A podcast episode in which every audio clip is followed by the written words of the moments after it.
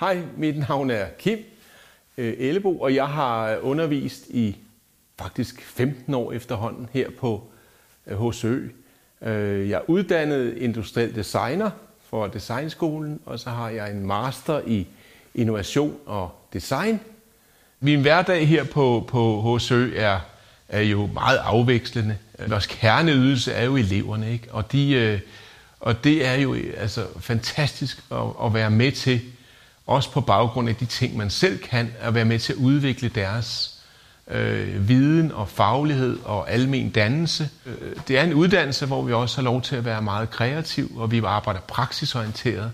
Og ikke mindst i, i et teknologifag på, på, på A-niveau, hvor vi arbejder meget med entreprenørskab og innovation og opstart af en virksomhed. Men også hvis man skal se mere konkret på det, så er det det samarbejde, vi har i dagligdagen, jeg sætter stor pris på det at møde en, en ledelse, som, øh, som lytter, og det at have nogle kollegaer, som man har et fællesskab med.